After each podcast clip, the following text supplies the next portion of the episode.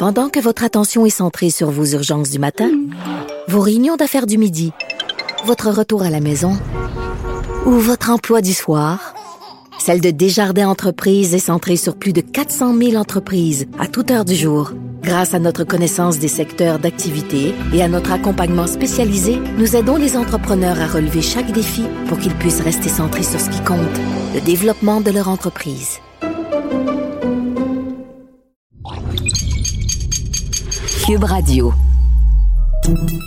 Salut, c'est Charles Dran avec l'équipe dans 5 minutes. On s'intéresse aux sciences, à l'histoire et à l'actualité. Aujourd'hui, on parle de la COP 26. Cette expression est sur toutes les lèvres. Ça risque de continuer. La COP 26, cette grande conférence internationale sur le climat. On l'attend, mais en même temps, malheureusement, on y accorde de moins en moins d'attention. Sans doute parce qu'en partie, on y croit de moins en moins. On y fait de grandes promesses, on y tient de beaux discours, on y prend d'ambitieuses résolutions, mais les objectifs semblent hors de portée. Et la volonté des États de se retrousser les manches au-delà des mots, on ne l'aperçoit pas vraiment. Bon, mais en vue de comprendre ce qui s'y passe et ce qui s'y décide peut-être, voici quelques notions de base sur ces conférences que l'on appelle COP.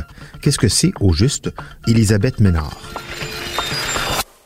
C'est l'événement le plus important dans la lutte au changement climatique à l'échelle mondiale. Il s'agit en fait d'une grande réunion qui a lieu chaque année. On l'appelle la conférence des partis, ou en anglais Conference of the Parties, d'où l'acronyme COP, ou COP. Et comme c'est la 26e fois qu'elle a lieu, on l'appelle, vous l'aurez compris, la COP 26. Mais à quoi ça sert? En fait, ça sert à créer des rencontres entre les dirigeants des nations pour négocier la meilleure façon de faire face au changement climatique à l'échelle mondiale. La COP découle de la Convention cadre des Nations unies qui a été adoptée lors du sommet de la Terre en 1992. À l'époque, on commençait à peine à se rendre compte qu'on vivait des changements climatiques, qu'il s'agissait d'un problème mondial et que les humains en étaient responsables.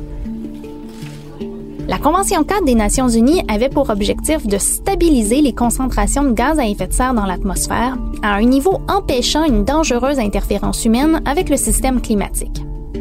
C'était en fait le coup d'envoi de l'action climatique mondiale. Depuis, la science a beaucoup évolué, notamment grâce aux travaux du groupe d'experts intergouvernemental sur l'évolution du climat, qu'on appelle le GIEC. Les chercheurs ont fait des modélisations selon différents scénarios d'émissions de gaz à effet de serre. On sait maintenant que si rien n'est fait pour les contenir et qu'elles continuent de croître au rythme actuel, les impacts vont être dévastateurs. À Montréal, par exemple, on pourrait compter jusqu'à 75 jours de chaleur extrême par année à la fin du siècle. Donc en 2015, lors de la COP 21, on a ratifié l'accord de Paris, qui est devenu le traité environnemental le plus important de notre histoire. Les pays signataires se sont engagés à tout mettre en œuvre pour réduire les émissions de gaz à effet de serre mondiales selon des cibles dans le temps et à atteindre la carboneutralité d'ici 2050. Le but est de contenir le réchauffement climatique sous la barre des 2 degrés Celsius, idéalement 1,5 degrés Celsius par rapport à l'ère pré-industrielle.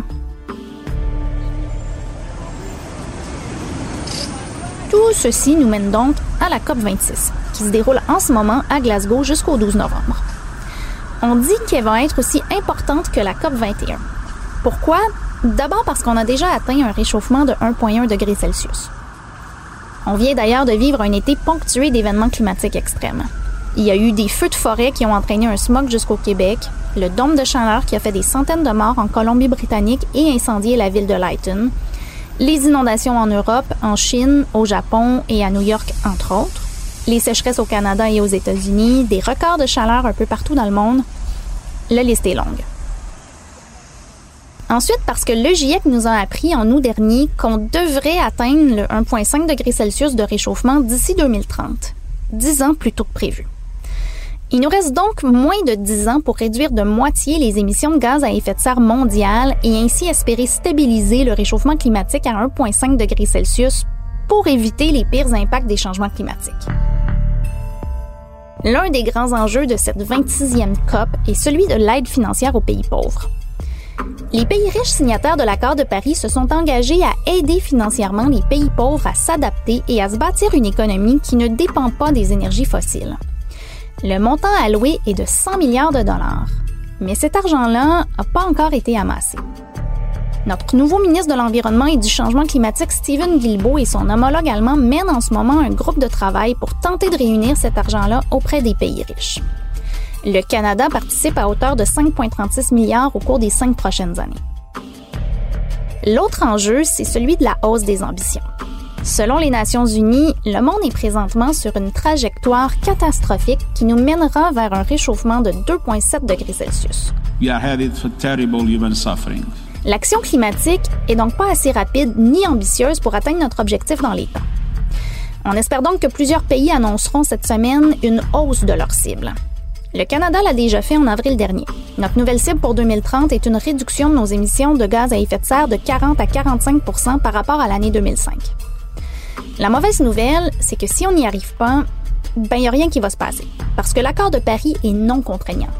Ce qui veut dire qu'il n'y a pas de sanctions prévues à ceux qui ne respectent pas leurs engagements. La bonne nouvelle, c'est que ça n'a pas empêché la plupart des pays signataires de réduire leurs émissions. L'Union européenne, notamment, a réduit de 24% ses émissions de 1990. Le Canada, lui, n'a pas bougé. On a donc un lourd retard à rattraper rapidement